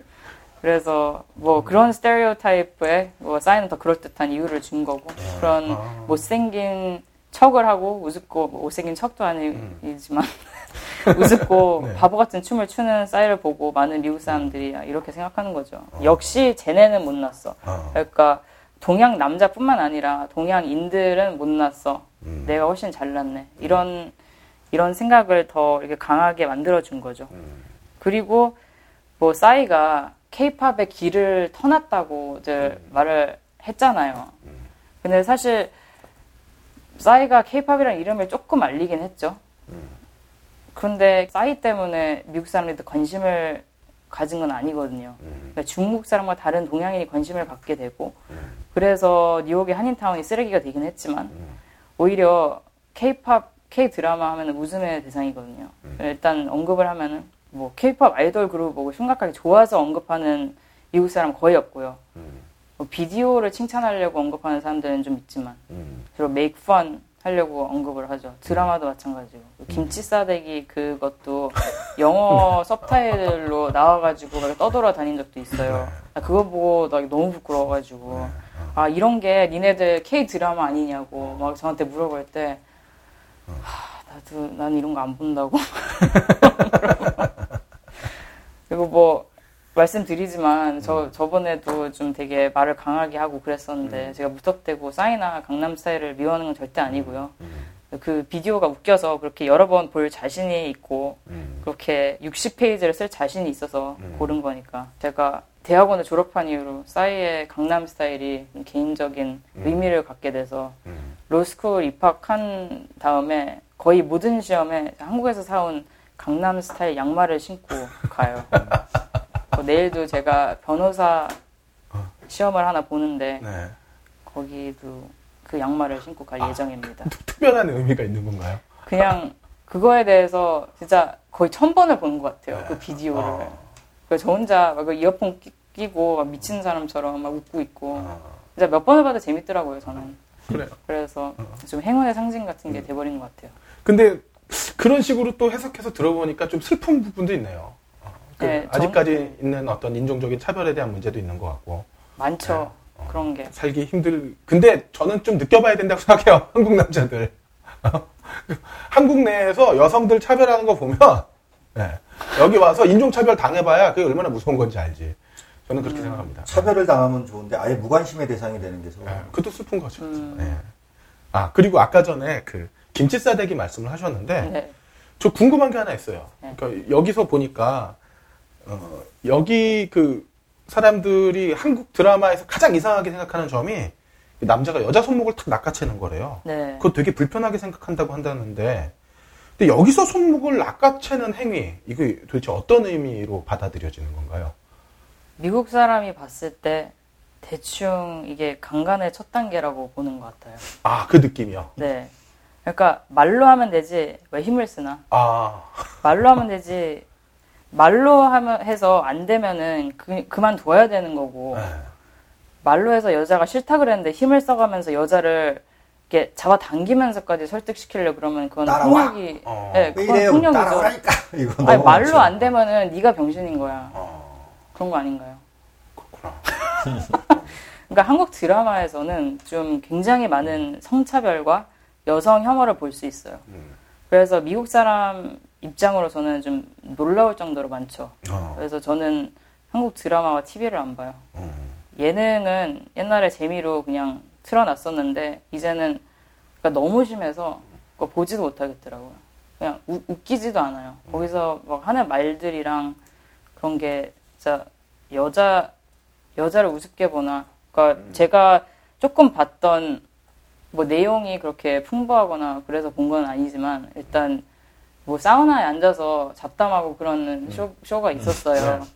네. 근데 그 쇼를 그좀 되게 오래 했잖아요. 근데 네. 그거를 계속 봤었는데 어느 순간 아 우리 이제 이 쇼를 좀 바꿔야겠다라고 하고 여자를 다 빼내고 남자 쇼를 만들어 버렸어요. 음. 그거 보고 너무 화가 나서 아 나 이건 절대 안 봐. 그래서 안 봤죠. 사실 TV나 뭐 음악이나 뿐만이 아니라 우리나라 보면 뭐 음식 같은 경우도 그런 경우들이 간혹 있잖아요. 좀 그렇게 느끼셨나요? 온지 얼마 안 되셨잖아요. 네, 아, 되게 잘 느끼죠. 뭐 한국 음식이 막 좀 여기저기 있다. 여기저기서 원한다. 뭐 이런 아, 이런 그런 거 거는 보이나요? 예, 저희 뭐 특히 그 지난 정권에서 우리 그 음식에 대한 뭐 엄청난 그 붐업 그래서 그게 영향력이 이- 있었다고 생각을 하시는 그, 거예요. 모르겠어요 그거는. 근데 음. 보면 항상 예, 우스, 우스웠어요. 네, 저도 일을 하면서 우스웠습니다. 네. 어. 지난번에 비빔밥 얘기했던 네, 네, 그렇죠. 비빔밥. 근데 그거에 이어서 조금 더 하자면은 음. 어, 음- 한국 음식이 여기서 좀 유행을 했냐, 여기서 인기가 있냐 이런 질문을 가끔 받는데 제가 봤을 때는 별로 아주 조금, 아주 아주 조금 파인 다이닝에서는 한국 재료를 좀 쓰기 시작했어요. 아, 근데 거기에 이유는 두 개 있다고 봐요. 한국의 그 마스, 마스터 셰프에서도 출연한 김훈희 셰프라는 사람이 있는데 네네. 그 사람이 여기에 그 레스토랑 두 개를 해요. 그때 그 사람을 제가 만난 게 한식 세계와 그 일할 때 어쩔 수 없이 같이 일을 하게 돼서 만났는데 그 사람이 거의 최초로 한국 음식을 그냥 32가에서 차이나타운 같이 네. 좀 이렇게 막 시끄럽고 막 이런 데서 먹는 음식이 아닌 좀 더 업레벨이 된 파인다이닝 쪽으로 밀어나간 사람이 김훈희 셰프거든요. 그래서 그러니까 한국 식재료가 좀 더 respect를 많이 받기 시작했죠. 그리고 두 번째 이유는 되게 유명한 French 셰프가 있어요. 여기서 그 레스토랑도 여러 개를 갖고 있는 장조지라는 뭐 많이 들어보셨을 수도 있는데 그땐 그 사람이 한국에서 입양된 사람이랑 결혼을 했어요. 어, 근데 그 사람도 그 와이프도 한국어를 잘하거나 그렇지는 않은데 자기의 루츠에 뭐 다시 그걸 더 알고 싶다고 해서 그 한국 음식에 대한 이렇게 관심이 많아서 뭐 요리도 좀 많이 하고 몇 요리책도 년 내고 그랬어요. 모든 여사님이 주최했던 한식 행사에 반드시 초대했겠죠. 음. 장조지랑 그 와이프가. 네. 그래서 그, 그 와이프가 그 김치랑 뭐 다른 한, 한국 음식들에 대해서 많이 소개를 하고 그런 이벤트도 많이 다니고 그래서 또 다른 fine dining 셰프들이 그런 고추장이라든지 된장 같은 거를 되게 많이 이용하기 시작하더라고요. 아, 그런 면으로는 조금씩 이렇게 알려지는 것 같고요. 음. 그런데 아직 막 한국 음식이 많이 알려지고 그런 건 아닌 것 같고요. 그리고 뉴욕에서 잠깐 Korean 프라이드 치킨이 유행했었던 적이 있어요. 그리고 아직도 되게 많거든요. 본촌이랑 교촌이랑 네. 뭐 다른 레스토랑 가보면은 그냥 엉뚱하게 막 Chinese 레스토랑 가잖아요. 예. 엉뚱하게 Korean 프라이드 치킨이 메뉴에 있고 그런 경우가 되게 많아요. 근데 그거는 솔직히 그 미국은 이미 프라이드 치킨을 좋아하는 나라거든요. 음. 그 남부에서도 자주 먹는 음식이고 그래서 아, 튀김옷이 새로워져서 좀 좋아하는 걸 수도 있다는 생각이 들었어요. 그건 되게 좀 슬픈 이야기이긴 한데요. 네. 예. 한국이 치킨 문화가 발전할 수밖에 없었던 이유가 몇 가지가 있어요. 싸서 아니요, 그게 아니라 아 욕먹겠다. 예. 그 3, 40대 IT 그 가게도 혹시 아세요? 그 IT 기업에 들어간 뭐 이공계생이나 혹은 뭐 상경대생이 들어가서 뭐 저 사원 입사, 퇴사, 닭집, 대리 대리 퇴사, 닭집, 과장 퇴사, 닭집 할 수 있는 게 닭집밖에 없어요. 음, 한국에 나와서 퇴직하면 닭집 아닌 편의점. 그러니까 전 세계 모든 맥도날드 합친 것보다 한국에 있는 닭집이 더 많아요. 치킨 프라이드 치킨집이. 네. 예, 정말 열집 건너 하나라고 할 수 있을 정도로 많은데 그 치열한 경쟁 속에 살아남으려고 하다 보니까 치킨이 발전할 수밖에 없죠. 근데 돌이켜 생각해 보면 그게 참 슬픈 현실인 거예요. 그거밖에 할 수 없는 한국의 현실. 음, 대한민국의 자영업자 비율이 전 세계적으로도 가장 높은 나라 중에 하나인데 예. 국가나 사, 회가 진짜 이끌어주지 않는 거죠. 다 사회 내팽겨치고 퇴직금 얼마 남은 걸로 결국에 하는 만만한 게 요리는 기술이 있어야 되는데 닭은 튀기면 되니까 그렇게 왔다가 참 무너지는 가정들도 많고요. 그리고 그렇기 때문에 또 엄청나게 많은 그 프랜차이즈 회사들이 살아남으려고 정말 열심히 노력을 한 결과이기도 하죠. 네. 제가 싸서 싸서 그랬냐고 네. 여쭤본 게 여기서는 굉장히 싸거든요. 어. 닭이 거의 제일 싼가 그래요. 네. 뭐 돼지고기도 싸긴 하지만 닭고기가 더 쌀 거예요. 아, 그래서 좀 못사는 지역들 음, 그런 데서는 프라이드 치킨 집이 많고요. 음. 그리고 엉뚱하게 있는 그런 Chinese food 레스토랑 그런 음. 데서도 꼭 프라이드 치킨이 있어요. 네. 그냥 닭날개 튀긴 네, 거. 맛있더라고요. 되게 짜지 않아요? 네, 짠, 짠데 어쩔 수 없어요. 여기는 너무 짜지 않아요? 그 간이 훨- 한국보다 훨씬 짠 것 같아요. 네, 훨씬 짜요. 예. 그 제가 되게 짜게 먹는데도 불구하고 짜니까. 아. 예. 오는 사람마다 다 하는 얘기예요. 예, 뉴욕, 뉴욕 음, 미국 음식은 왜 이렇게 짜냐고. 음. 그게 아마 저 프랜차이즈 같은 레스토랑, 패밀리 레스토랑 가면은 음식을 공급을 하잖아요, 아예. 본사에서. 그래서 그냥 조, 조리를 하는 게 아니고 데피기만 하거든요, 보통. 음. 특히 해산물 요리. 소금 엄청 넣고. 근데 그 제가 어- 얼핏 무슨 해외 요리 프로그램을 본 적이 있는데 거기선 또 그런 얘기를 하더라고요. 그 맛있게 음식을 하는 것 중에 하나가 사람이 감당할 수 있을 만큼 짜게 만든다고. 저도 비슷한 소리를 듣긴 했어요. 네. 그러니까 그 한개 닫기 바로 직전까지의 seasoning을 하라고. 어. 그게 이게 French French를 기- 그 가르칠 때 French 음식을 가르칠 때 하는 말인 것 같더라고요. 저희 맛의 소태. 예. 어, 소금 소태라고 할 수 있죠. 근데 제가 막 계속 그 한국 문화에 대해서 계속 욕만 하는 것 같은데 네. 일단 뭐 대중문화는 좀 그렇다는 말이고요. 네. 영화는 되게 예외인 것 같아요. 어, 영화는 영화도 대중문화죠. 근데 네. 그거는 좀 예술적인 측면이 있어요. 아, 제가 봤을. 때는. 어. 근데 그러니까 예술 커뮤니티가 좀 받아들여주는 대중문화잖아요. 네. 영화는. 그래서 영화는 분명히 한국 영화의 덕후층이 있어요. 음. 여기서 그 올드보이 같은 영화들이 시작을 한 것 같고요. 그래서 그런 영화가 개봉을 하기 음. 시작하면은 사람들이 그걸 다 찾아서 가요. 그래서 지금 지금 뉴욕에 개봉한 한국 영화가 있는데 그 부산행 아, 부산에. 이 개봉을 했어요. 근데 주로 한국 영화가 개봉을 하면 타임스퀘어에서 주로 하거든요. 어. 그리고 몇 번 하다가 끝나요. 음. 근데 이번 부산행은 IFC라는 티에러에서도 지금 상영을 하고 있는데 거기는 좀 진짜 덕후 같은 애들이 어. 그냥 들어가서 멤버십이에요. 거기는. 그래서 저도 곡성 IFC에서 봤고요. 아. 예. 보니까 부산행 AMC에서도 4시간 어, AMC가 네. 타임스퀘어에 네. 있는 저기 음. 그리고 퀸즈 네. 한국 사람 많이 사는 퀸즈랑 저기 뉴저지 에즈워터. 음. 네. 거기 세 군데서 늘 하죠. 음. 네. 대부분 한국 사람이 가서 봐요. 아 제가 봤을 때는 IFC니까 아마 미국 사람이에요. 네. 타임스퀘어는 거의 한국에 들어오고 나머지 뭐 퀸즈랑 뉴저지는 당연히 다 한국 사람만 가요. 네. 23가에도 AMC 있는 것 같은데요. 근데 거기서는 안 하고요. AMC가 아. 뭐 체인인데 음. 주로 한국 영화는 그렇게 치면 AMC의 타임스퀘어 AMC의 극장이 25개거든요. 예. 거기 항상 한 군데서는 인도 영화 해요. 아, 개봉하는지도 그래요? 모르지만 네. 항상 인도 영화 하나 하고 있어요. 어, 발리우드 영화는 뭐 세계 2위인데요. 근데 거기 다 인도 애들만 가요, 또 보면.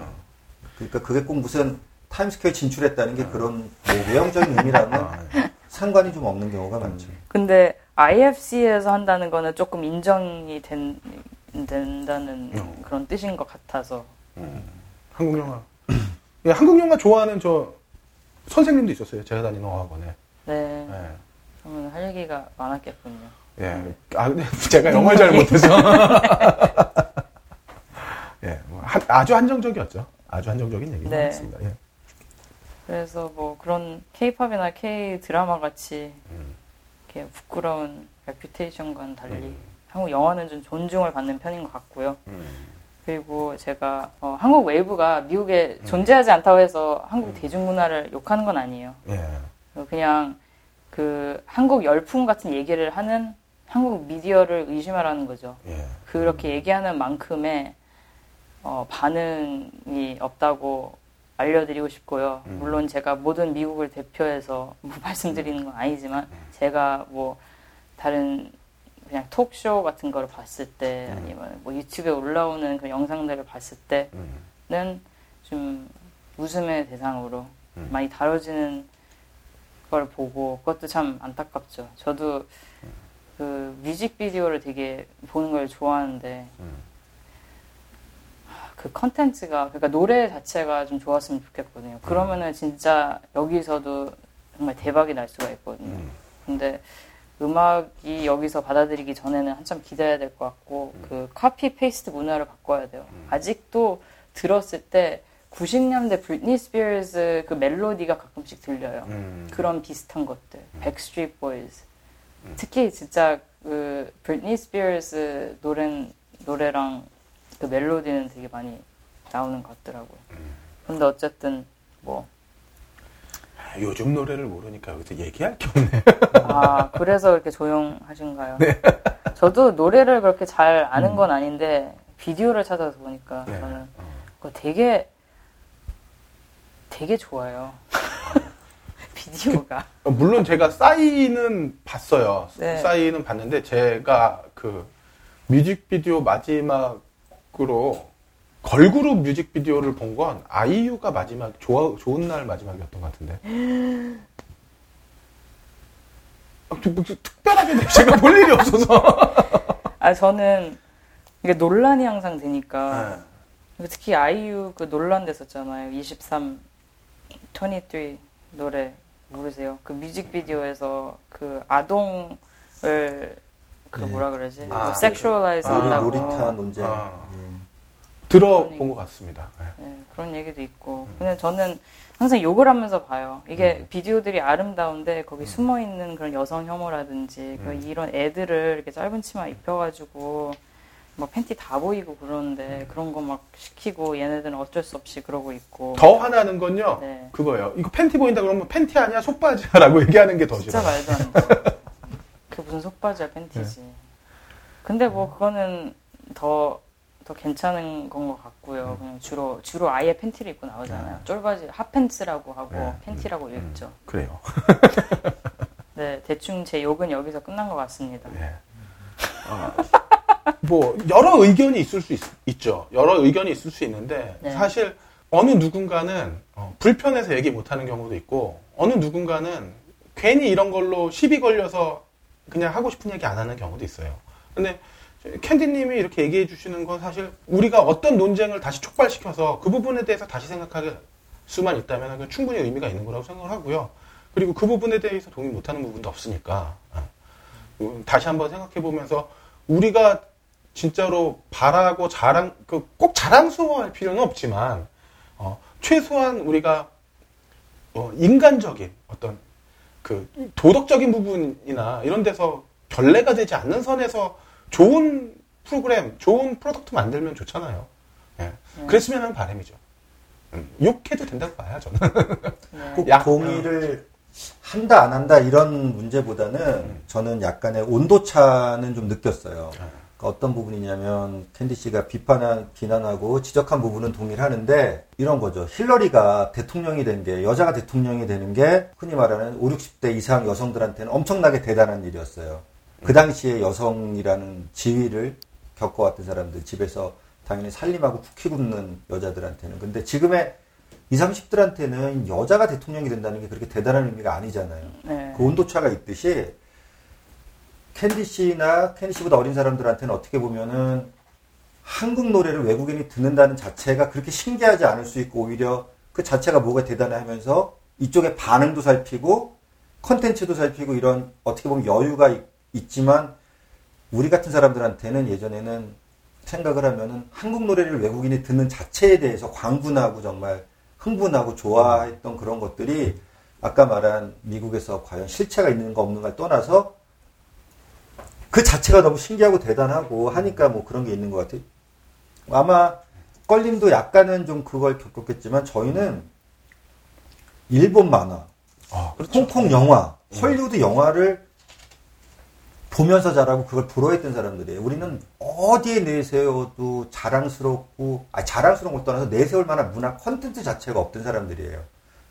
그리고 검열과 통제를 엄청나게 받던 사람들이에요. 음. 우리 뭐 지금 소녀 시대 얘기하는데 전 아직도 기억나는 게 우리 소조다이라고 있었어요. 일본의 음. 소녀대. 소호대, 소호대. 소호대, 소조대. 네. 그런 거 보고 왕조연 보고 그렇죠. 어. 장구경 보고 이런 걸 영웅으로 했던 사람들인데 이제 거꾸로 그 대만 애들, 홍콩 애들이 음. 우리의 팝스타들을 보고 막 열광하는 게 너무 신기한 그런 세대이기도 하고 아까 말한 NPR 뉴스 그 박보람 그 가수의 거기를 좀 비난하고 분석했던 그 똑같은 매체에서 3년 전에 했던 기사를 제가 찾아보니까 멕시코 소녀에 관한 얘기가 있더라고요. 남 중남미에서 얼마나 케이팝이 대단한지 얘네 음. 얘는 뭐라고 하냐면 케이팝이 내 인생을 바꿔놨다는 얘기를 해요. 얘네들은 정말 미국 얘기는 물론 아니고 음. 중남미가 조금 또 다르지만 그리고 자기가 얼마 되지 않은 용돈에 거의 모든 걸 다 케이팝 용품을 사는데 써요. 마치 우리가 없는 용돈 모아가지고 음. 백판 사고 음. 옛날 그 뭐 영화 잡지 이런 거 구입하듯이 그런 거 보면은 정말 케이팝이나 한류 이 자체가 어 처음에 제가 첫 코너에서 말했듯이 실체는 있다. 음. 저는 그렇게 봐요. 그 캔디 씨는 실체가 없다고 보고 약간 그냥 떠도는 어떤 수준이고 좀 버블이고 미국에서는 어, 미국에서 그렇게 하지만 저는 미국에서도 실체가 있다고 보는 게 저는 제 딸을 보면 느끼거든요. 그딸 음. 친구들 음. 정말 대단해요 보면은 그 얘기 나중에 또 기회가 네. 있으면 좀 다시 하도록 하고 그래서 다시 한번 제가 강조할게요. 그런 상황에서 다시 한번 바라지만 좀 캐릭터가 있었으면 좋겠고 케이팝이나 한류에 좀 personality가 더 있었으면 좋겠어요.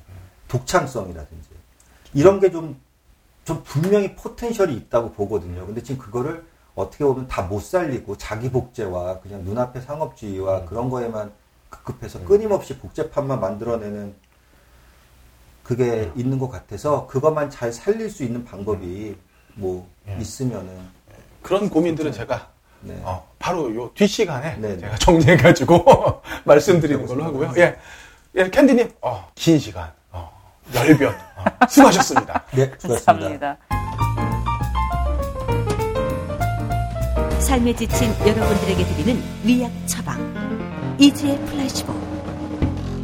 이주의 플라시보입니다. 아, 오늘 우리가 그 실제 한류는 어떻게 생각하는지 좀 보고 있는데, 어, 캔디님이 말씀하신 그 미국에서 쭉 살아오신 분의 느낌, 그 다음에 이제 20년 정도 이제 성장한 뒤에 다시 미국에 오셔가지고 보는 이제 원영님의 느낌이 조금씩 다른 것 같아요. 어, 물론 이제, 이제 겨우 이제 뭐 서너 달 된 제가 아, 뭐 제대로 느끼는지는 모르겠지만 뭐 어쨌든 저는 한국의 입장에서 이게 우리가 어떻게 변했는지 좀 얘기해 보겠습니다. 우리 문화 콘텐츠는 어떻게 커나가고 있고 어떤 식으로 발전했는지 그리고 또 어떻게 지켜나가는 게 맞는 일인지 한번 얘기해 보고 싶어요. 아마 다들 기억하실지 모르겠는데 혹시 보셨을지 모르겠는데 어, 요번에 광복절 특사로 나오시는 어, CJ 회장님이 계세요. 이분이 사실 구속되자마자 어, CJ의 그 논조가 확 바뀌는 순간이 옵니다. 어, SNL이 어, 미국 프로그램 있잖아요. 네. Saturday Night Light. 예. 라이브. 어, 라이브, 라이브네요. 어쨌든 이게 원래 뭐 정치 풍자 코미디도 있고 뭐 일반 코미디도 있었는데 어, SNL 코리아에서 되게 유명했던 그 뭐 텔레토비 같은 프로그램이 있었어요. 정치 풍자 코너였는데 요거 싹 걷어냅니다. 그리고 어, 신동엽을 호스트로 해서 그냥 완벽한 섹스 코미디, 섹시 코미디로 방향을 틀죠. 어, 그리고 나서 바로 나왔던 게 동남아에서 매년 하는 마마 같은 콘서트 중계실랑에 태극기 겹쳐놓으면서 어, 애국 마케팅 벌리죠. 그래도 어, 나오는 데는 한참 걸렸어요. 사실 진짜 중국 동남아 등지에서는 한국 콘텐츠가 먹히긴 먹혀요. 아니 먹혔죠. 근데 저는 아마 이것도 좀 시간 문제다라고 생각을 해요. 한, 일본은 이미 한풀 꺾인 지 좀 됐고요. 어, 채 10년 못 갔죠. 어. 역사적으로 한번 보겠습니다. 우리 6, 70년대 아까 전에 원영님 말씀하셨지만 70년대 초반일 거예요. 아마 신성일 어맹난 이후 한국 방화가 엄청난 한 20년 넘는 암흑기를 겪죠. 헐리우드 영화의 문화적 괴리감이랑 어, 방화의 어떤 상대적인 저열함을 비집고 그때 우리에게 들어온 콘텐츠가 바로 이소룡이랑 성룡이라는 을 필두로 하는 홍콩 영화였어요. 이후 90년대 초반까지 뭐 이소룡, 성룡, 주윤발, 장국영, 장학이, 유덕화 등으로 이어지는 홍콩 영화의 전성시대 영원할 줄 알았는데 그것도 한 20년밖에 못 가더라고요. 왜 사그러들었는지 보면 사실 그때 한 두어 가지 이유가 있었는데 첫 번째는 뭐냐 어, 홍콩 반환과 더불어서 홍콩 영화가 엄청나게 위축을 해요. 어, 그래서 많은 뭐 스텝이나 배우, 감독들이 다 뭐 미국을 간다든지 어디 다른 나라로 가죠. 음. 그리고 그거보다 더 컸던 거는 어, 90년대 중후반부터 김영삼의 문민정부 이후 확대되기 시작한 지원 정책들이 막 생겨나기 시작했어요. 한국 영화 컨텐츠에 대한. 그리고 김대중 정부가 펼친 소위 그 간섭 없는 표현의 자유 슬로건. 어. 그 이후 이하의 어, 문화 컨텐츠들이 어, 꽃을 피웠다고 보거든요. 특히 그 해외 여행 자유화와 맞물려서 90년대 초반 그 해외 유학을 다녀온 감독들이 도제 시스템을 깨고 새로운 영화 제작에 바람을 일으켜요. 음. 그리고 그걸로 인해서 정말 하루가 다르게 한국 영화의 수준이 높아집니다. 기껏해야 한 불과 한 4, 5년 전만 하더라도 우리가 뭐 히트하는 영화가 뭐 다 그런 거였어요. 뭐 에마 부인, 산딸기, 매춘 뭐 이런 영화들 어, 이런 영화들로 연명하던 한국 영화가 한 진짜 한 10년 만에 세계 주류의 영상미학에 도전하는 수준까지 막 급격하게 뛰어올랐거든요. 어, 어떻게 보면 강수현 씨가 주연했던 씨바지 같은 영화 있잖아요. 모스코바 대상 받았던 거. 그거는 아주 독특한 한국의 뭐랄까 그 대를 잇는 그 아주 아시아의 좀 우리가 보면은 왜 홀로코스트 같은 보는 느낌으로 외국 사람들이 봤기 때문에 그거에 대한 어떤 문화 충격을 받고선 상을 받은 측면이 분명히 있어요. 근데 그 이후에 나오는 한국 영화들은 상당히 작품성부터 시작해가지고 어, 평가를 받죠. 홍콩 영화가 무너진 이유는 뭐 자명합니다. 국가가 개입하기 시작하면서부터예요. 어. 홍콩 영화 과거를 답습하고 발전 대신 단물만 그렇게 쪽쪽 빨아먹었고요. 어, 한국 영화는 어느 순간 홍콩 영화를 뛰어넘죠. 어. 그중 세악의 길을 걷고 있었던 것 일본 콘텐츠예요. 어. 일본은 이제 버블 시대가 끝나가면서 거의 많은 뭐 영화, 음악, 드라마 수많은 콘텐츠들이 같이 죽어가기 시작해요. 음. 쓸쓸히 주류에서 좀 아시아 무대의 주류에서 좀 퇴장하는 느낌이 있었죠. 그거와 또 맞물려서 한국 드라마가 또 분위기를 탑니다. 일본 같은 경우에 가장 먼저 인기 있었던 게 겨울 연가인데요. 음. 재밌는 거는 이 겨울 연가가 좋은 작품성을 갖고 있었냐라고 보는 게 좀 의문이 있어요. 어. 사실 일본은 그 당시만 하더라도 이제 거의 10년이 다 돼가는 버블 경제 거품으로 어, 그 남자들이 되게 소극적으로 변하거든요. 프리타족도 생기고 어, 맨날 회사에서 잘릴까봐 전전긍긍하고 소심하고 무뚝뚝하고 그리고 집안에 초, 밖에서 은둔 생활하면서 나오지 않는 뭐 초식남 같은 이미지 음. 그런 것에 대한 반감이 겨울 연가에 나오는 한국 남자 이미지와 비교되면서 아줌마들의 전, 전폭적인 지지를 받게 됩니다. 그러면서 아, 예, 한국 드라마의 기폭제가 돼요. 그러니까 그 일본 여성에 처한 상대적 호감이 어, 드라마로 치환되면서 히트한 점이 큽니다. 물론 어, 대장금 같은 어, 그리고 또 몇몇의 굵직한 미니 시리즈들은 어, 나름대로의 차별화 요소를 가지면서 한국 콘텐츠를 견인하는 측면도 분명히 있었어요. 음. 그러면서 시장을 확대해 나갔죠. 그러나 대다수는 결국은 그 포르노에 가까운 막장 드라마가 어, 이 드라마 시장의 전반을 차지하고 있었어요. 음. 그럼에도 몇몇 나라에서 아직까지는 먹히고 있고요. 어. 근데 어, 일본이 우리나라 드라마의 기폭제가 된 것처럼 어, 한 2010년을 기점으로 한국 드라마의 어, 그 소비가 급격하게 줄기 시작하거든요. 어.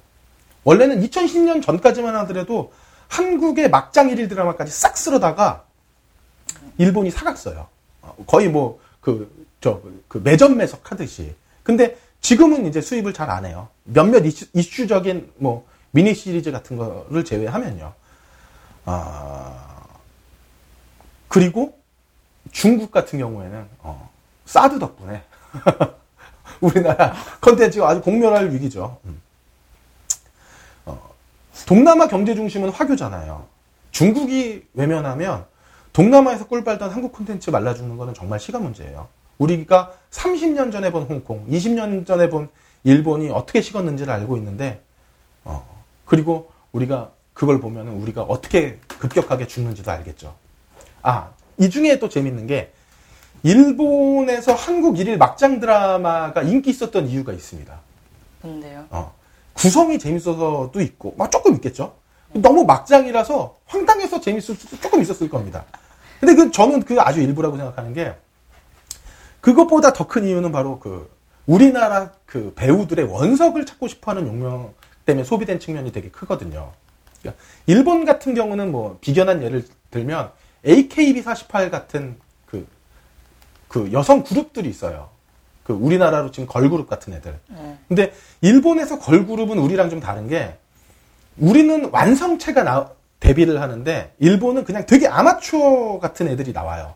아마추어 같은 팀이라고 구- 뭐 군무도 안 맞고 좀 실수도 하고 근데 나와서 성장하는. 그렇죠. 이런 팀들이 나오면서 성장하면서 걔네들을 봐주고 지켜봐주고 이렇게 성장하도록 북돋아주고 응원해주면 걔네들이 점점 점점 잘해가는 걸 보면서 그걸 소비하는 컨텐츠의 측면이 크거든요. 음. 그게 아주 그 일본에서 컨텐츠를 소비하는 특징적인 면인데 그런 그런 게 한국의 일일 드라마에서 나타난 거예요. 그러니까 원빈, 장동건, 뭐 박용하나 뭐 소지섭 같은 A급 스타들도 좋아하긴 하지만 새로 진입하는 스타들을 자신들이 먼저 찾아서 커가는 과정을 실시간으로 즐기는.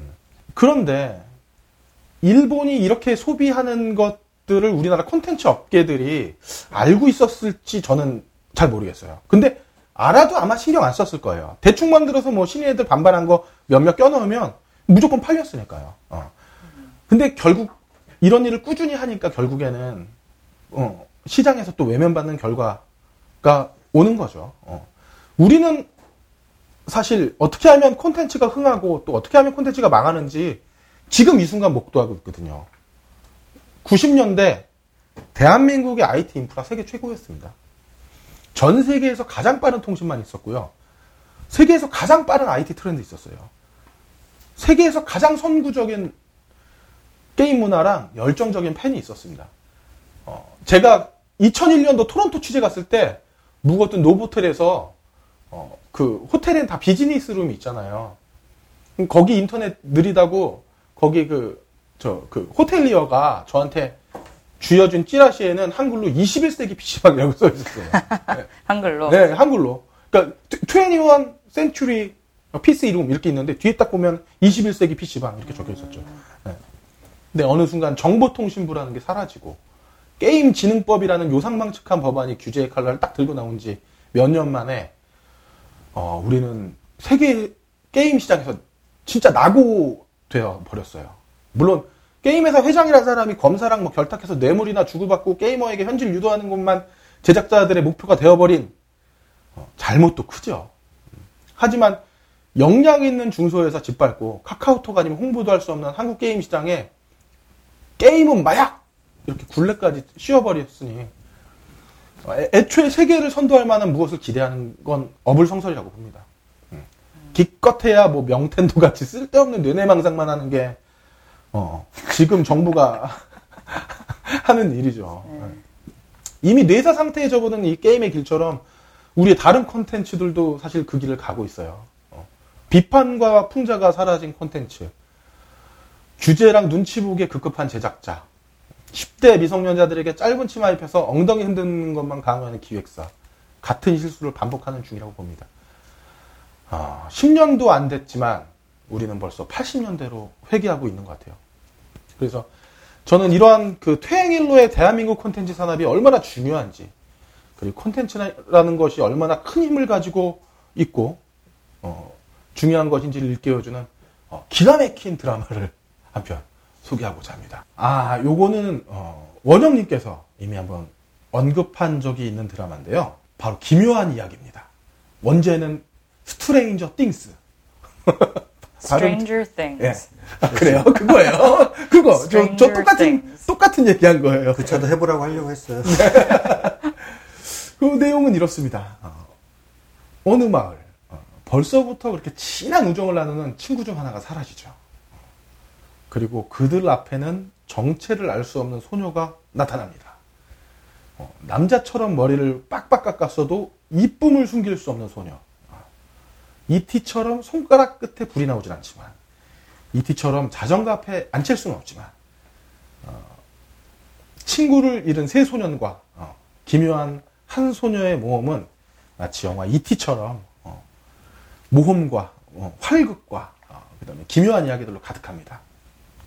근데 이 작품은 한 중학생쯤 되는 아이들과 같이 보기에는 너무나도 좋은 프로- 프로그램이에요. 그리고 이 드라마가 우리에게 선물하는 아주 중요한 시사점이 있는데 일단 잘 만들어지고 관리된 콘텐츠가 어떻게 자산이 되고 자양분이 되는지를 보여줍니다.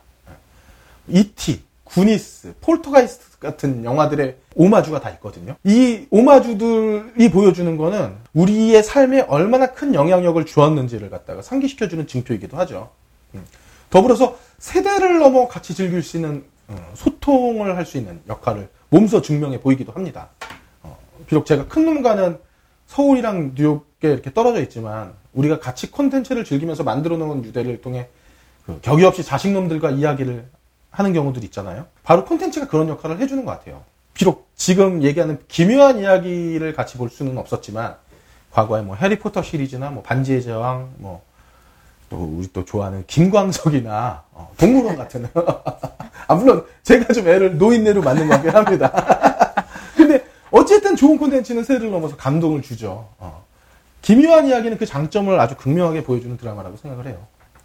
세 번째, 어, 위노나 라이더는 어, 역시 엄마여도 아름답다. 아, 이건 되게 중요한 우리에게 시사점을 주는 부분이기도 하고 어, 마지막으로 진짜 중요한 게 하나 있는데 어, 콘텐츠라는 건 사실 다음 세대의 큰 자양분이 되기도 하지만 음, 사실 콘텐츠라는 건 그 산업이 한번 무너지면 다시 복귀하는 건 정말 어렵거든요. 어.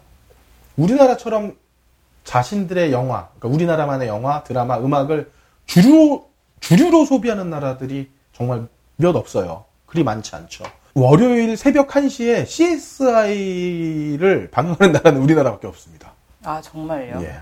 외국 가면 다 놀라요. 그것도 월요일 날 새벽 1시면은 일요일에서 월요일 넘어가는 새벽이요. 근데 그걸 봐요. 안 보죠. 그만큼 시청자층이 없다는 거예요. 우리나라는 우리나라 프로 콘텐츠 소비가 그, 만큼 음. 높다는 거죠. 네. 우리가 지금 지키지 않으면 지금 이 산업 어떻게 될지는 불보듯 뻔하다고 생각을 합니다. 영화는 특히 더 그렇죠. 어. 우리가 앞에서 말한 그 홍콩, 일본의 흥망성쇠 정말 직접 눈으로 보고 몸으로 겪어왔는데요. 음. 영등포 옛날 저희 그 홍콩 영화 봤던 명화극장, 뭐 연흥극장, 대지극장, 화양극장, 뭐 종로의 한일극장 어, 이제는 그냥 추억으로 남았을 뿐입니다. 미안한 얘기지만 쿵푸엇을 뭐 무간도 3부작 이후의 홍콩 영화는 제 기억에 없어요. 이제 음. 말라 죽이기는 쉬운데요. 지금처럼만 하면 우리는 딱 말라 죽을 것 같습니다. 그러나 이렇게 죽어버리는 컨텐츠가 된다면 어, 제 생에 다시는 우리의 그 컨텐츠들 뭐 영화, 드라마, 음악 다시 못 볼 것 같아요. 제 생애에서는 여기까지입니다. 네, 잘 들었습니다. 수고하셨습니다. 자, 벌써 3회를 마무리하는데요. 어, 오늘 이야기 한번 정리해 보죠. 어, 원영님부터 한번 네. 해주세요. 방송 준비한다고 자료를 조금 검색했어요. 뭐 네. 뉴욕 케이팝 이런 식으로 쳤더니 예. 제가 쓴 기사도 하나 나왔더라고요. 제가 이제 한국일보 기자 시절에 음. 여기 뉴욕 한국일보 2011년 10월 24일자인데 네. 아주 제목도 거창하게 케이팝 뉴욕 침공하다 그 제목을 뽑았고 네. 근데 마침 그 전날 무슨 일이 있었냐면 메디슨 스퀘어 가든에서 SM 타운 라이브 뉴욕 공연이라고 있었어요. 음. 뭐 동방신기, 소녀시대, 슈퍼주니어, 샤이니, FX, 강타. 네. 사실 기라성 같았죠? 네. 강타도 왔었어요. 네, 그랬대요. 강타가 아직 인기가 있어요. 그리고 마침 그 바로 전날에 그 뭐 타블로이드 잡지 저기 신문으로 분류되긴 하지만 그래도 160년의 역사를 가진 뉴욕 포스트와 함께 양대 타블로이드판 신문인 데일리 뉴스가 무려 다섯 면에 걸쳐서 네. 케이팝 특집 기사를 낸 적이 있어요. 야, 이제 일종의 약간 절정이었죠. 그러고 나서 이제 이제 터진 게 쌓이니까 음. 2011년 어 우리의 문화 상품이 외국 주류 미디어에 소개 이렇게 되는 것만으로도 신기하고 기특하고 좋았던 시절이 5년 전이에요. 이제는 조금 그걸 벗어날 때가 됐다고 봐요. 그리고 바로 그 다음에 제가 코디일 때문에 한국에서 PD 한 분이 왔는데 방송을 위해서 똑같이 물어보더라고요. Do 정말 Do you know 싸이? 정말 아. 물어보고 그 항상 하는 거 있죠 아침 방송 손가락 wonderful Korea wonderful Korea 이제 그것 좀 안 했으면 좋겠어요 와가지고 억지로 원더풀 소리 offensive. 왜꼭 그 엄지손가락 원더풀 소리 꼭 들어야 직성이 풀리는 이 유치한 이제는 그리고 좀다 가식적이에요 그런 거 다. 그거 말고도 이미 약간 이제 밑바닥서부터 저는 분명히 케이팝 한류가 어느 정도는 기반이 다져지고 있는 좋은 보이고 있으니까 여러 번 강조하지만 이제 좀 개성, 아이덴티티, 그 천편일률을 벗어나는 모습을 음. 이제는 돈도 중요하지만 그거 뭐 없이는 안 되겠지만 크리에 이티브가 뭐예요? 그 크리에이터들이 조금은 이제 자존심과 음. 이제 자신감을 가지고 좀 더 이제 개성 있는 좀 걸 개발을 하는 해야 되는 시기인 것 같다는 생각. 예, 기대해 봅니다 그런 거. 캔디님은 저는 한국을 사랑하고요. 네, 알고 있어요. 예. 한국을 사랑하기 때문에 욕을 하는 아, 거고요. 그렇죠. 좀 그거를 좀 이해를 해주셨으면 좋겠습니다. 네. 그러니까 더 나아갔으면 좋겠으니까 음. 제가 그만큼 지금의 상황을 욕을 하고 있는 거고 음. 그래요. 저는 뭐 한마디만 하자면 어, 제발 어, 관이 건드리지 않았으면 좋겠다. 네. 내비두면 그쵸. 그 왜 비키니 입은 여자 모습에 블러 처리를 하면 벗은 것처럼 보이잖아요. 맞아요. 더 예, 야해요. 더 야하고 네. 담배 핀 거에 블러 처리하면 아, 약 같아요. 약하는 거예요. 예. 이게 규제를 한다고 해서 하는 걸 안 하게 되거나 오히려 더 하죠. 그렇죠. 그렇게 되는 거죠. 워- 원래 그 금지된 것에 대한 욕망이 있는 거니까요. 네. 예. 제발 그런 거 좀 안 했으면 좋겠고요. 담배 펴 몸에 나쁜 거 다 압니다. 어, 음. 그거 가린다고 담배 필 사람이 안 피고 배울 사람이 안 배우고 하는 거 아니니까 그런 유치한 짓 좀 안 했으면 좋겠고요. 네. 음. 그리고 저는 여기 와서 제일 부러운 것 중에 하나가 뭐 다리밑을 가건 지하철을 가건 뭐 어디 도로에 있건 저 별- 각양각색의 사람들이 나와서 노래 부르고 연주하고 뭐 덤블링하고 뭐 이런 거 많이 보거든요. 저는 근데 그걸로 인해서 막 그렇게 사람들이 뭐 불편해하거나 신고하거나 하는 건 못 봤어요. 그냥 조금 시끄러워도 참고 들어주고 박수 쳐주기도 하고 하는 그런 좀 자유로운 문화. 어, 그거 좀 배웠으면 좋겠습니다. 미친놈들이 하도 많으니까 그걸 어떻게 할 수가 없거든요. 그걸 일일이 다 신고했다가는 예. 그럴 수도 있겠네요. 예. 네. 예. 오늘 뉴욕 온 뒤로 가장 더운 날씨 같아요. 그리고 지금 저희가 저녁도 못 너무 먹고 더웠어요. 예. 진짜 오늘 같은 날은 사람 죽여서 죽여놓고 너무 더웠어요 그러면은 정상 참작 해줄 만큼 네. 정말 짜증나는 날씨였어요. 한국도 많이 덥다고 하던데.